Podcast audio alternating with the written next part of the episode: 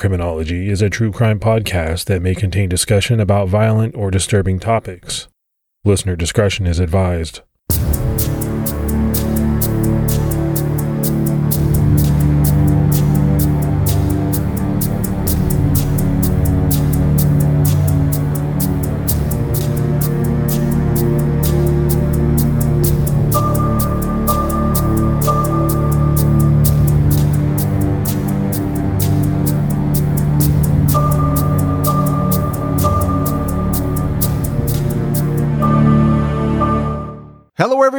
Welcome to episode 105 of the Criminology Podcast. I'm Mike Ferguson. And this is Mike Morford.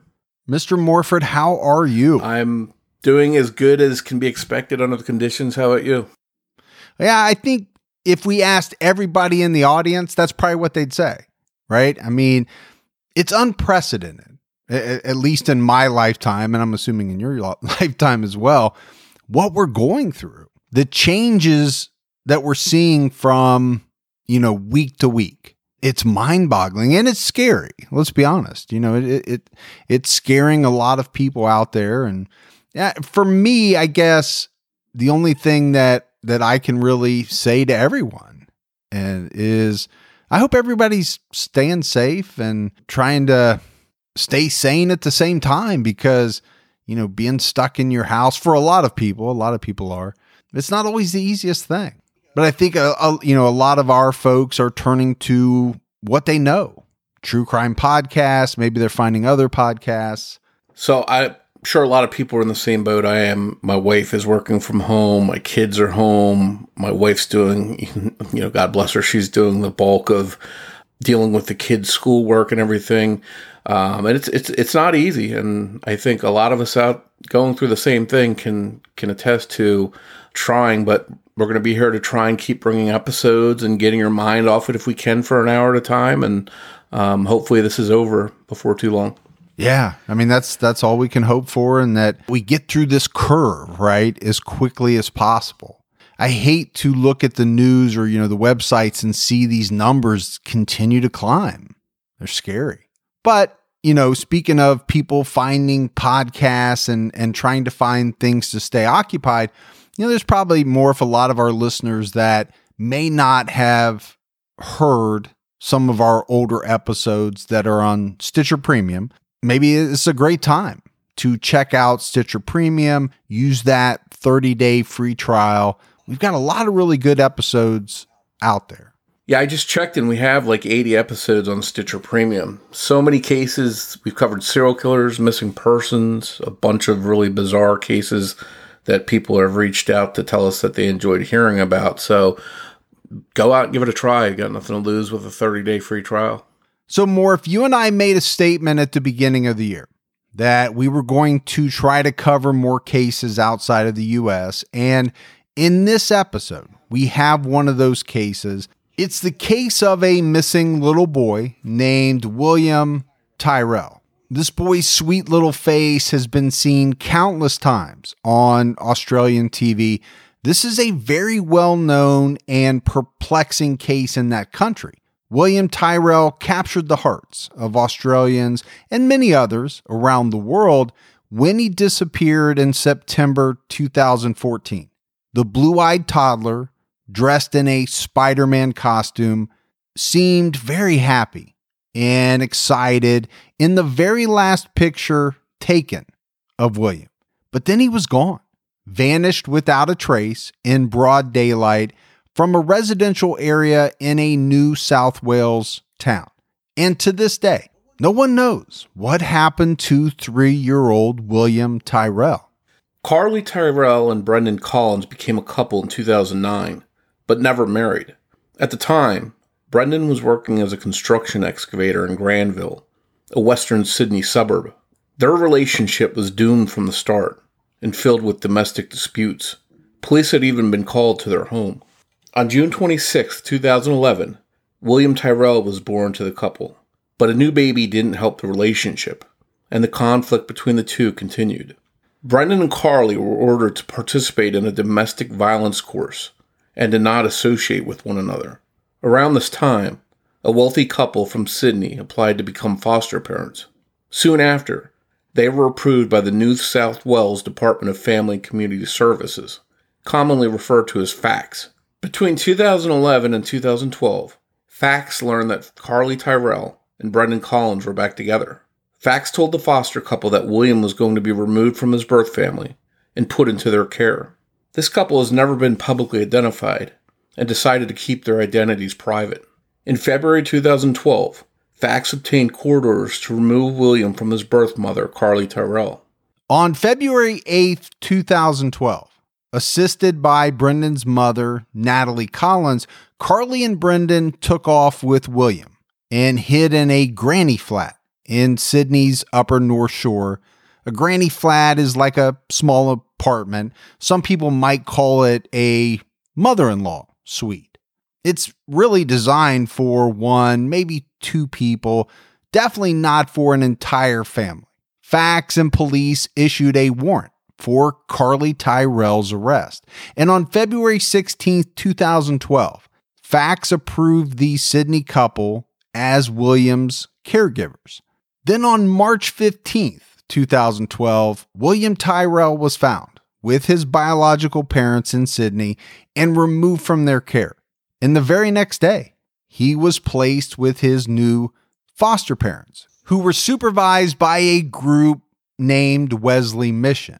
Between March and September 2012, Carly and Brendan were allowed to see William once every two weeks for one to three hours at a stretch.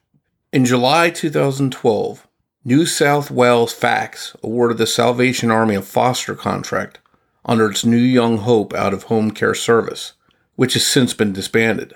On September 5th, the Salvation Army's Young Hope was accredited by the Children's Guardian to manage foster care for FACS. Young Hope was going to handle 130 children in its first three years. One of those children was William Tyrrell. A few months later, William's biological parents, Carly and Brendan, were told the foster parents were not comfortable meeting them. So Ben Atwood, a supervisor with the Salvation Army out of home care, began supervising the visits. On one visit in March 2013, the foster mother dropped William off for a contact visit with his biological parents and never spoke to either parent. The supervised visits continued into 2014, but were cut down to a one hour visit every seven to eight weeks. In April of that year, on a contact visit, William called Carly his birth mum instead of just mum. Carly was upset by William's confusion.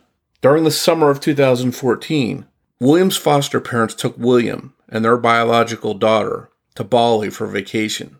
It was in Bali that they bought William a Spider Man costume. In August 2014, Ben Atwood called Carly Tyrrell to tell her that William had sustained a black eye when he climbed on his foster father and he lost his balance and he fell. Carly also learned that the foster parents had plans to adopt William permanently. Carly later said at an inquest that she did not agree with the adoption plan and that Carly and Brendan were still trying to get William back. On August 21st, 2014, Carly and Brendan visited William at the Chipmunks Playland and Cafe in northern Sydney. Carly noticed that William was more affectionate with her than usual, and it was at this point that she saw his black eye.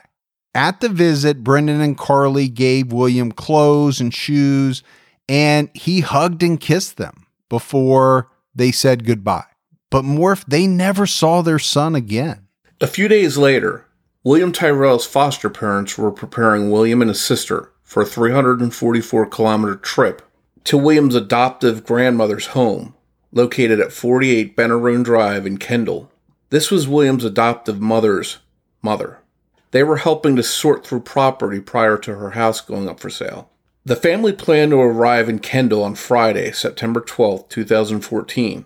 Contracts were exchanged on the Benaroon Drive home after the grandmother sold property to a friend of a friend during the week of September 8, 2014. It was around this time when Ben Atwood was planning another supervised visit between William and his birth parents for October. He called Carly about those plans, and she told him that the last time she saw William, She was worried that he was a little bit too skinny. On a last minute change of plans, the foster parents left their home in Sydney at 2:50 p.m. on Thursday, September 11th, 2014. At 4 p.m., they picked up William and his sister from childcare and they started the long drive up to Kendall, one day earlier than they originally planned. The foster grandmother didn't know that they would be arriving early. At 6:35 p.m., the family stopped at a McDonald's to grab some dinner and then they headed back on the road.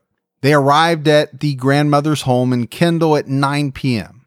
William and his sister were put to bed in different rooms. And the foster mother had a discussion with her mom about her broken washing machine. Around midnight, the foster father ran to McDonald's for hotcakes, and the foster mother went to bed. They had no idea. Their lives were about to be turned upside down and forever changed in the blink of an eye. A big part of this case are the details. So we're going to carefully go over the timeline of September 12th, 2014. On that Friday, between 7 and 7:30 a.m., William's foster mother awoke in a room with William's sister. She heard William playing in the next room. She and her daughter tried to go back to sleep, but they couldn't. At 8 a.m., William and his sister woke up their foster grandmother. William pulled out all of his toys from the bedroom that he was sharing with his foster father and started playing with them in the lounge room or what we would call in the States a living room. Shortly after, the family ate a breakfast of toast, eggs, and Weet-Bix cereal. At around 9 a.m., the foster mother phoned a washing machine repairman. The call lasted 38 seconds, going straight to voicemail. The foster father left the home between 9 a.m. and 9:30 and went to nearby Lakewood. He needed a solid internet connection for a Skype business call. He later stopped at a pharmacy in Lakewood and had some prescriptions filled. It was around this same time that William and his sister went outside to ride bikes in the driveway. A little bit after that, William and his foster mother played a game called Mummy Monster. It was basically a game where they would roar at one another. After the game, William's foster mother went inside the home and made some tea when she went back outside, she took a picture of William sitting on the veranda in his Spider-Man suit, roaring like a tiger. It was 9:37 a.m. This was the last photo taken of William Tyrrell, and it later became an iconic picture of the little boy shared all around the world. And Morph, it's this Spider-Man costume, the one that the foster parents had purchased for William in Bali. He was so excited that day to wear it. He couldn't wait to get it on. I think any of us that have a child that age, we know how passionate they are when they have a favorite costume or a cape or a favorite blanket, whatever it may be. They don't want to be separated from it. And I could totally see little William being enamored with this Spider Man costume. Yeah. I mean, to your point, you know, not only excited to put it on, but as you and I have both probably experienced, sometimes it's very hard to get children to take it off and put something else on.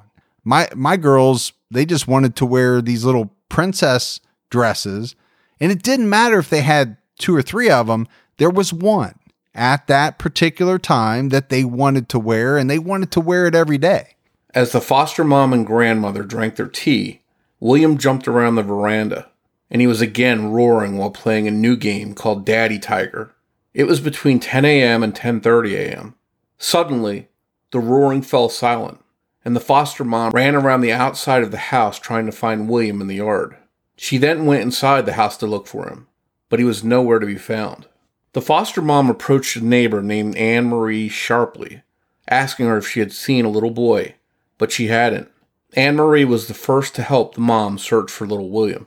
While this search was happening, the foster father sent the mom a text saying that he was about five minutes from the house. He arrived back at the Benaroon Drive home around 10:30 a.m. when the mother told him that William had disappeared. The foster father just bolted. He took off running to try to find William, he spent about 25 minutes searching the neighborhood for the little boy, but never found him. At 10:56 a.m., the foster mother dialed Australia's emergency number, triple zero. Police arrived 10 minutes later at 11:06 a.m. They, along with neighbors and some local residents, joined in the search. Police began going door to door, asking if people had seen the little boy. The foster mother also called the Salvation Army to inform them that William was missing. Sometime between 4 and 4:30 p.m., police knocked on the door of William's birth parents at their Sydney home. Brendan was gone, but Carly was there. Police asked her if she knew where William was and then searched her home. William wasn't there. Carly was crying and confused, unsure of what was happening. She was devastated when police informed her that William was missing. Brendan arrived home a short while later and found out that his son was missing. He reportedly seemed surprised and said, He's fucking what? By 5 p.m., the searchers on Benaroon Drive were exhausted, so neighbor Lydeen Heslop provided food for them. At 6 a.m. the next morning, Saturday, September 13th, a large scale search was initiated to find William. A command post was set up at nearby Kendall Showgrounds, and police encouraged volunteers to wear high visibility gear to aid in the search with officers, sniffer dogs, and state emergency services. Isn't it amazing that we live in a world where you can get anything you need when you need it right to your door? With DoorDash, you can get pretty much anything. And whether you're sick and you don't feel like getting out of the house, DoorDash has you covered. Maybe you're at a party and you run out of alcohol or ice or something like that, but you want to keep that party going. You need a little assist. DoorDash has you covered. Sometimes my wife and I, we just don't feel like making dinner. We're tired we want to watch a show, that's when we hit DoorDash. DoorDash makes it easy to get the food that you want without all of the hassle. And I'm always amazed when I go on DoorDash by the selection. You know, whether you're in the mood for fast food or something a little fancy, maybe a nice steak. I know around me, they have just about everything. The hardest part for my wife and I is deciding on what we both want. That's the only trouble we ever have. DoorDash, your door to more. Download the DoorDash app now to get almost anything delivered. Must be 21 and over to order alcohol. Drink responsibly. Alcohol available only in select markets. Hundreds of volunteers registered to search, including locals on horseback and trail bikes to comb rugged terrain. Many brought their own dogs to search what was described as the scrub near Benaroon Drive and the Kendall and Middle Brother State Forests. Also participating in the search were surf lifesavers, more essentially like what we would call lifeguards here in the United States, and the rural fire service. At 9:20 a.m., police increased the search area. They sent divers to check dams and waterways. The search team looked day and night for William for about 10 days. On September 14, 2014, Two days after William vanished, his foster mother gave her first statement to police, while hundreds continued to search in rugged terrain. Over the next couple of days, investigators began speaking to local residents and sex offenders in the mid North Coast region. A few days later, on September 18th, the foster mother picked up a relative from Port Macquarie Airport and suddenly remembered seeing two unknown cars on Benaroon Drive right around the time William disappeared, one at 7:30 a.m and the other at 9 a.m. on September 14th. One of these cars was an older gray sedan, and the other a white station wagon. They were parked on the street outside the foster grandmother's home. The cars were dirty and had missing hubcaps and tinted windows. The driver's windows were rolled down. The foster mother didn't recognize the cars, nor did any of the neighbors when questioned by police. The vehicles were never seen again. A local resident named Ron Chapman told police he also saw two vehicles on the morning William disappeared. One with a boy in the back seat wearing a Spider Man costume, driving away from the area where William was last seen. Chapman lived on Laurel Street, just northeast of Benaroon Drive, and had opened his front door at 10:45 a.m. on September 12th because he thought he heard the postman. Instead, he saw an old box type four wheel drive, later said to be a Toyota Land Cruiser, being driven by a woman in her late 20s, maybe early 30s, with the boy in the back seat. The boy was standing, unrestrained, with his hands up against the window. He didn't appear to be crying or in any type of distress. The female driver was driving fast enough to where she almost lost control of her vehicle as she came around the corner at a wide angle. This is all according to Ron Chapman. Chapman then said he saw an iridescent blue car driven by a man about 50 meters behind the Toyota. And Chapman later said at an inquest that he was 100% sure the boy in the other vehicle was William. Shortly after Ron Chapman gave his statement, William's foster mom gave the police a second statement. She told them that while searching for William on September 12th, she thought she heard a scream that she said was, quote, similar to the sound a child makes when they hurt themselves. She said it was quick, high pitched, and sharp. But when she was unable to see the red of William's Spider Man suit, she wondered if it had been a bird or if she had imagined it. A week after William Tyrrell vanished without a trace, they had cleared William's foster family and birth parents of any involvement in his disappearance, and they believed William was abducted by a stranger who may have been involved with a pedophile ring. On January 21st, 2015, police descended on the town of Laurieton and specifically on a house in Bonny Hills, New South Wales, that belonged to a 63 year old washing machine repairman named Bill Spedding. Spedding also owned a pawn shop in Laurieton, about 12 kilometers from Kendall. Spedding gave the foster grandmother a washing machine repair estimate about four days before William disappeared. Bill Spedding was the man that William's foster mother attempted to call right before he vanished. But as we mentioned, that call went straight to voicemail. So, armed with a search warrant, police searched Spedding's rural Bonny Hills property as well as his pawn shop. They brought in an excavator and they drained the septic tank. Police seized a number of items from the home, but they didn't find anything. Not a thing related to William's disappearance. Court documents revealed that between 1983 and 1985, Police had charged Spedding with multiple child sexual abuse offenses. These included various counts of indecent assault and sexual intercourse with children. He had also been accused of indecently assaulting a child in a lounge room. Later, on July 4, 2016, Victoria police charged Spedding with seven child sex crimes offenses, but police cleared Spedding of any connection with William's disappearance. A convicted pedophile named Tony Jones, also became a person of interest. On the morning of September 12, 2014, Jones told his wife at the time, Debbie Jones, that he was heading into the Bago State Forest to collect scrap metal with his son, Dwayne Gardall. Later in the day, Debbie asked Dwayne if he had seen Tony, but Dwayne said that no, he hadn't seen his father at all that day.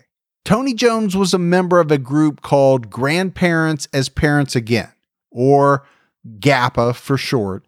Police believe GAPA had links to a pedophile ring operating on the mid north coast at the time William was abducted.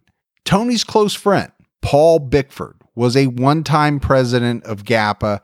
Bickford was given a suspended jail sentence for the indecent assault of an underage person.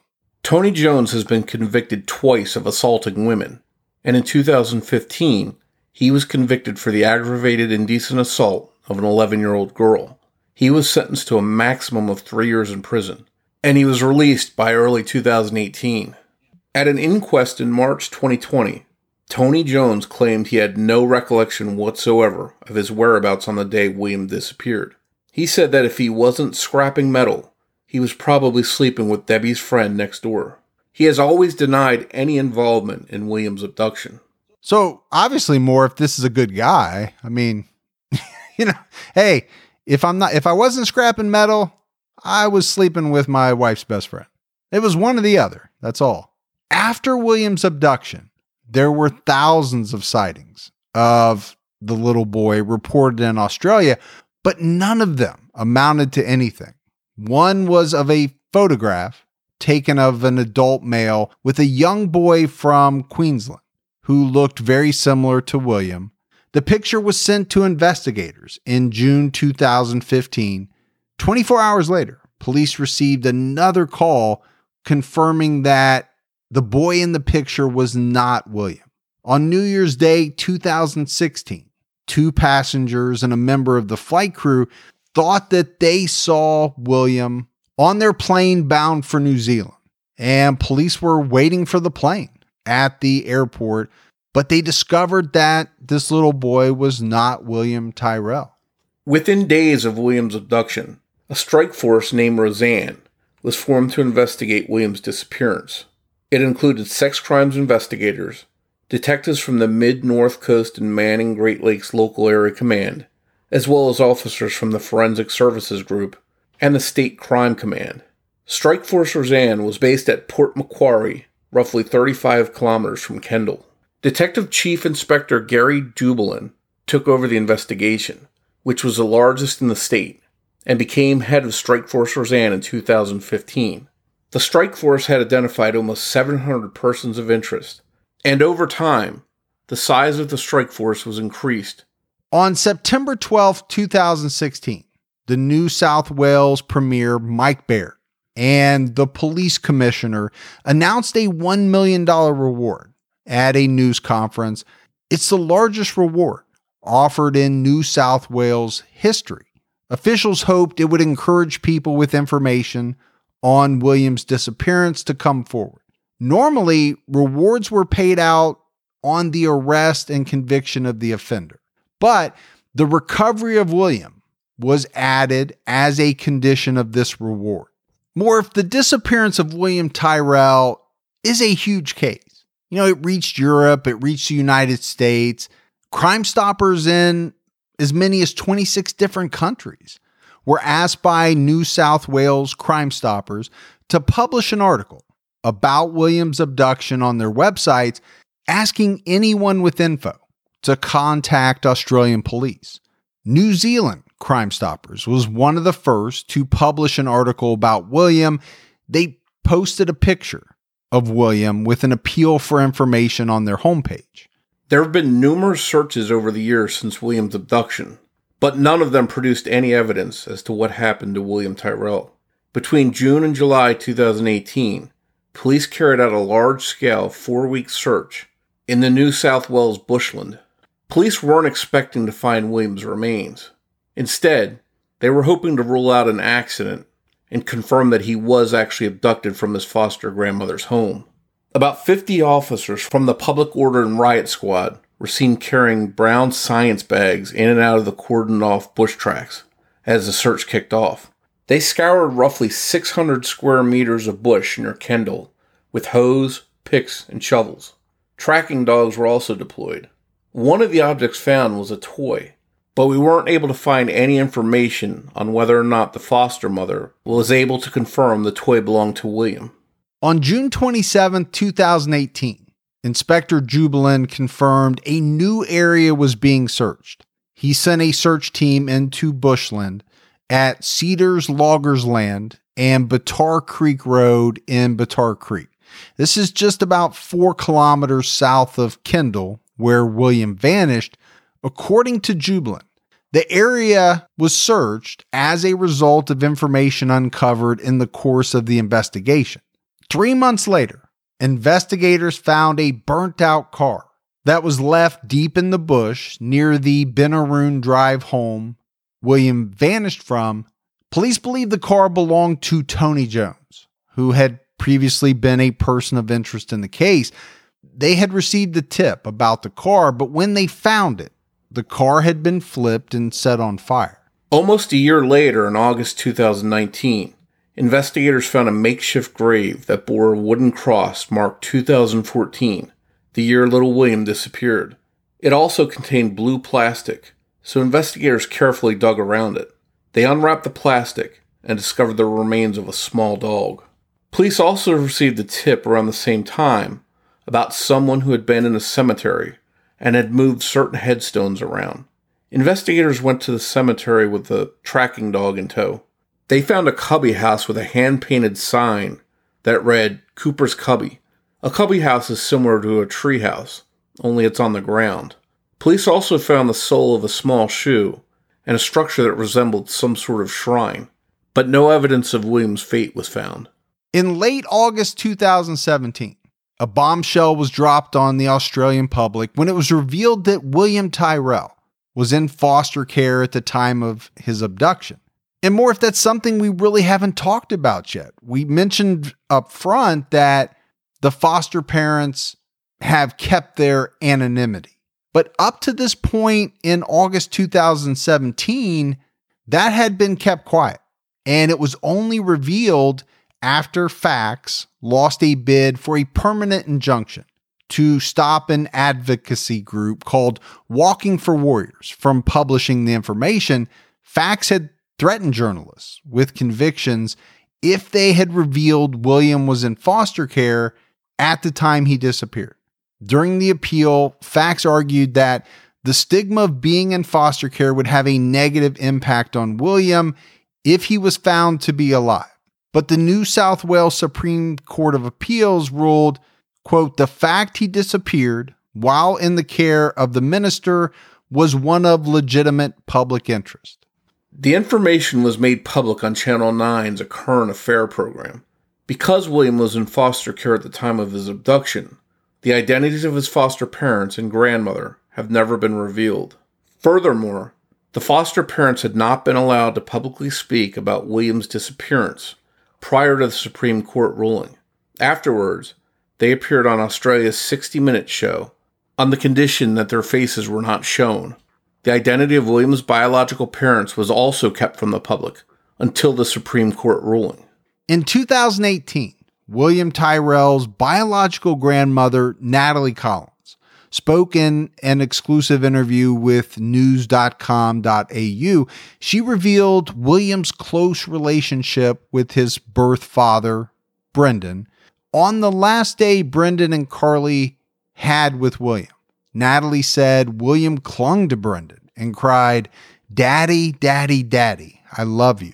Natalie also revealed that Brendan turned to drugs after his son's disappearance and claimed he doesn't even know what day it is. He's too far gone on drugs. He became a recluse and treated his mother horribly. He also briefly landed in jail. Natalie made it clear that Brendan never drank alcohol or used drugs before William vanished. Natalie claimed the foster parents were strict with William and discarded $2,000 in gifts given to the boy by his birth parents.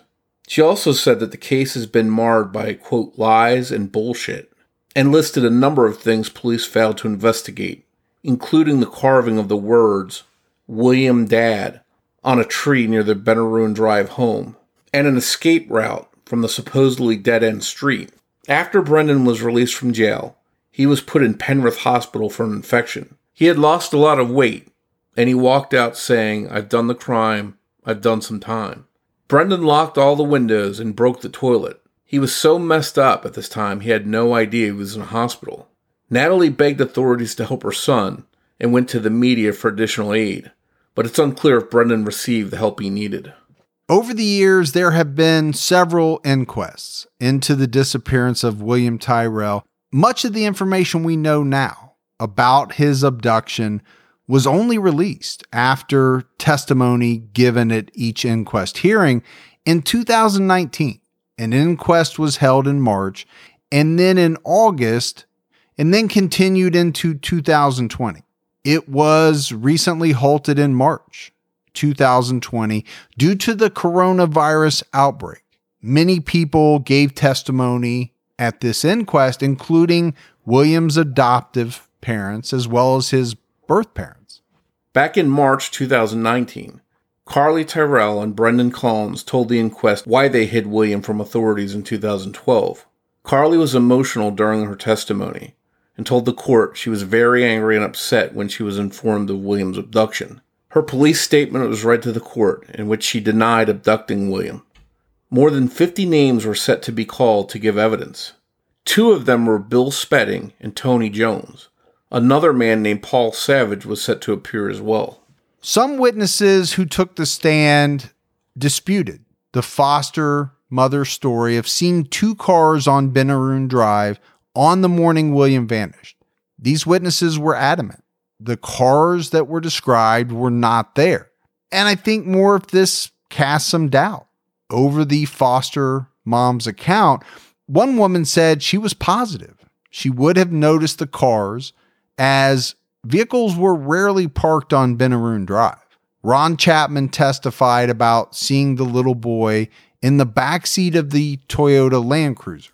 In early September 2019, there was confusion regarding the time the last photo of William Tyrrell was taken. A document inside the brief of evidence at the inquest revealed a quote created time for the image of 7:39 a.m. and a quote corrected time of 9:37 a.m. according to news.com AU.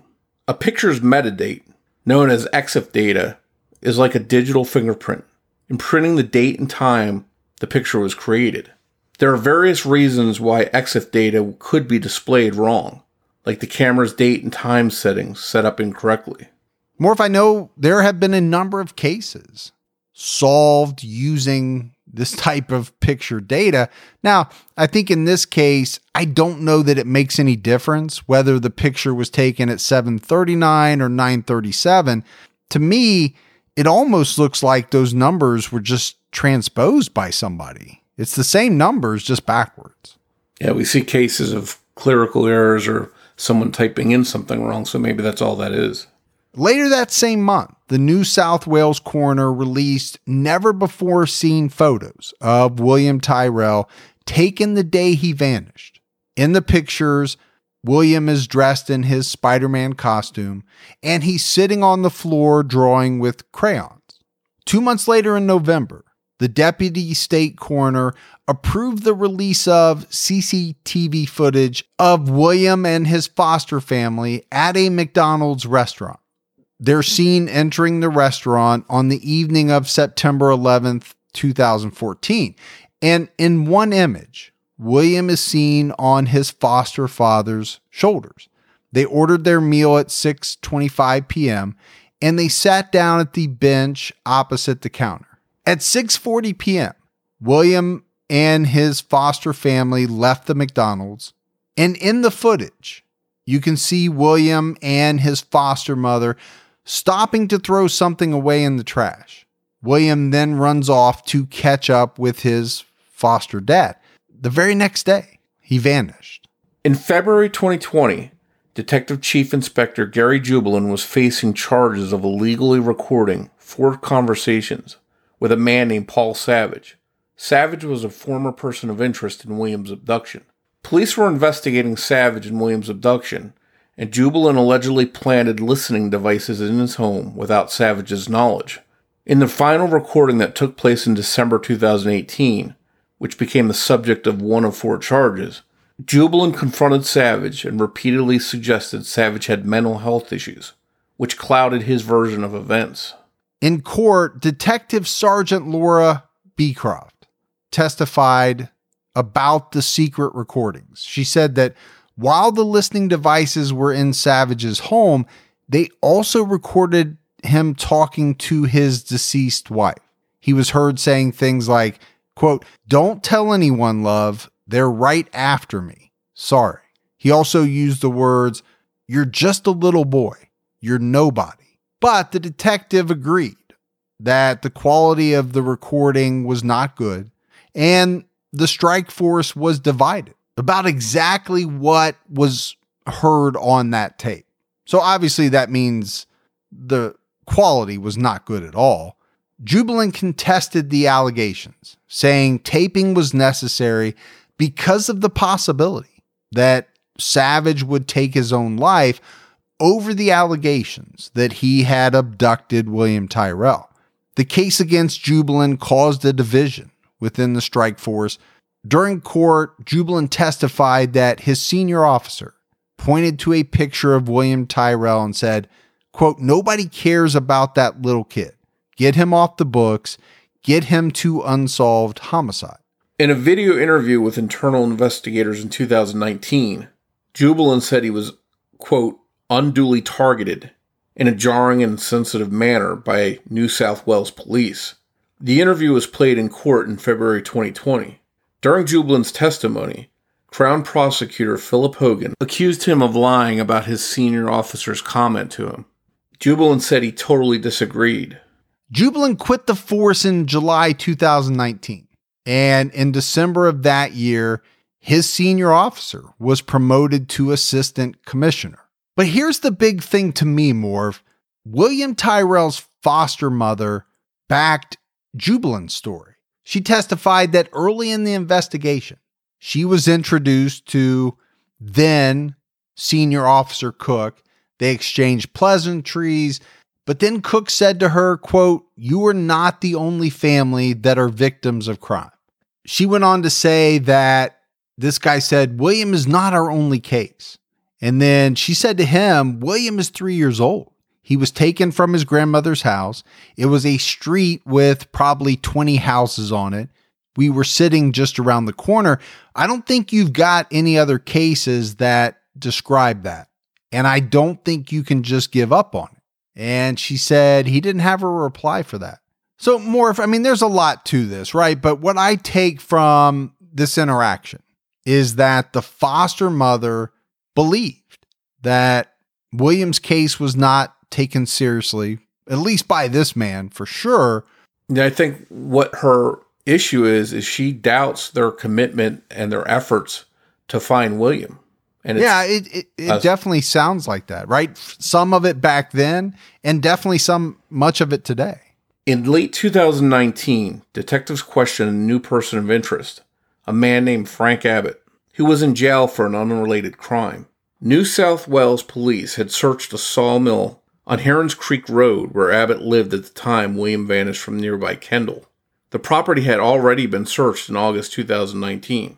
In March 2020, at the inquest hearing, a young girl that the court called Tanya testified that two boys were sitting with her in her bedroom when one said, I know who killed William the boy indicated that Frank Abbott had him in a suitcase and the boys had seen the suitcase.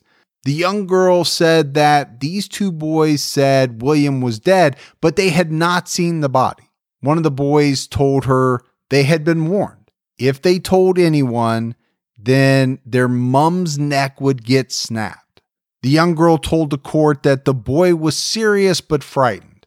Then a few days later, a nurse testified who worked at a Port Macquarie nursing home where she helped a dying patient named Ray Porter. This woman said Porter told her in April 2018 that he had picked up his best mate and the missing toddler, William Tyrrell, at a Kendall school and drove them 300 kilometers. He said he didn't hurt the boy, he only took part in the taking of William. This guy never mentioned his best friend's full name, but apparently he only spoke of two friends, and one was known as Frank. Another man named Danny Parrish also testified at the inquest. He said on several occasions Frank Abbott claimed to have knowledge of William's whereabouts and suggested that another local man named Jeff Owens buried William. Owens worked on the foster grandmother's Benaroon Drive home. Parrish said Abbott was telling this story to everyone in a suburb of Melbourne called Kew. Parrish also added that he was afraid of Abbott after he bragged about beating a murder charge twice, and that Abbott claimed he wasn't afraid to go to prison because he would get three square meals a day. The inquest hearings were scheduled to finish on Friday, March 20th, 2020, but were halted due to the coronavirus. Frank Abbott is yet to be called to testify, and he's currently being held at the Cessnock Correctional Center. In February 2020, a 51 year old woman named Lisa Watmore falsely accused William's foster father of involvement in his son's abduction. Lisa called him on payphones 14 times over an eight hour period, threatening him. she was arrested and charged with using the phone to menace, harass, and offend. But the strange thing to me is this woman never had even met the foster father. In June 2019, an Australian student listening to a lecture from self proclaimed U.S. psychic Pam Coronado suggested she try to find William. Expecting to see William deceased in her vision, she was shocked when she saw him alive and well, living in what she thought was Western Australia. Pam said William seemed like he was happy, that he was safe and being cared for. Whoever was taking care of him, William trusted and felt secure with. She could see a man who looked like an adult version of William. Pam said in her vision, this man was on a motorbike and looked like a cool character. Pam's never been to Australia, but according to her, in her vision she saw William on a school playground with a dome and old steel monkey bars. He was dressed in some sort of academy uniform. Police never commented on Pam's vision, William Tyrrell's fate remains unknown, but we talked about it more if this investigation is ongoing. The inquest is technically ongoing. It was put on hold due to the situation that everyone around the world is experiencing with the coronavirus. We don't know what details may come out whenever this inquest resumes. There could be some very interesting information that comes out. But I think one thing's very clear that, you know, in Australia, this is a huge case. The disappearance of William Tyrrell. It's a case that a lot of people care about. It's a case that a lot of people talk about. I really think in Australia, this case is on par with some of our very famous unsolved cases here in the US. No doubt it, it's a puzzling case, and it's one that I think everyone hopes one day will be solved. More if I do think it's a case with some interesting characters. There there have been some persons of interest over the years. I think there to this day remain some people on the radar that a lot of people continue to look at. Now, police have said, so okay, some of these folks have been ruled out, but I don't think everyone has. Yeah, there's really an assorted cast of characters. You've got sex offenders, you've got people making deathbed confessions, you've got the foster parents remembering things after the fact. And, you know, not to be accusatory, but um, is that just something that just came back to her? Or is it something that in her me- in her mind she's thinking of that didn't really happen? It, it's hard to say, and it just clouds the entire investigation up. What would be different if neighbors came along and said, "Oh yeah, yeah, I remember that." But you specifically have a number of neighbors who, on the stand, have said, "No, never saw those cars that she's talking about." And you know, to me, there are some differences right, in how things work in Australia, I was particularly kind of enthralled with the fact that, okay, this little boy was missing for years and his biological parents couldn't talk to the press, right? They couldn't make a plea for his safe return. And his foster family couldn't either. I mean that that's something that you would probably see here in the US, right? The family would come out and and go on video and say, "Hey, please bring our our child back to us." They weren't even allowed to divulge who they were. And maybe we're not used to it here in the states. I think in an investigation, it wouldn't matter if someone was adopted or not if they were missing. But for whatever reason, in Australia, they seem to keep that part silent and not want that to be known. Yeah, I never really got the reasoning behind it. You know, there was talk about possible stigma being attached with the fact that, okay, if he's found later on and people know that he was in the foster care system, I didn't quite understand that part, Morph, but you know, every place is a little different, right? We've learned that over the years, both of us have with all the the different types of cases that we've done. But I, I think, you know, in the end, to sum it up, this is a very sad case. We're talking about a very young child who went through quite a lot in you know, his limited number of years. And you just want for everybody involved to be able to know what happened. I think for both the adopted parents and William's biological parents, it's obvious that they cared for him and want to know what happened. And to have a young child like that just missing, it's got to leave a void in their lives. Oh, for sure. For sure. Thanks goes out to Debbie Buck at truecrimediva.com for writing and research assistance in this episode. As always, if you love the show, take a minute, go out, give us a five star rating. That helps a lot. It helps propel the show and, and allows other people to find us. If you want to find us on social media, we're on Twitter with the handle at CriminologyPod. You can also find us on Facebook by searching for Criminology Podcast or by joining our Facebook discussion group, which is Criminology Podcast Discussion and Fans. All right, Morph, that's it for another episode of Criminology. But you and I will be back with everyone next Saturday night. Hopefully, you know, us continuing to put out episodes is a distraction for everybody. It's helping everybody in some small way. We all need something right now with everything that we're going through. So we will continue to try to do that. So for Mike and Morph, we'll talk to you next week. Take care, everyone.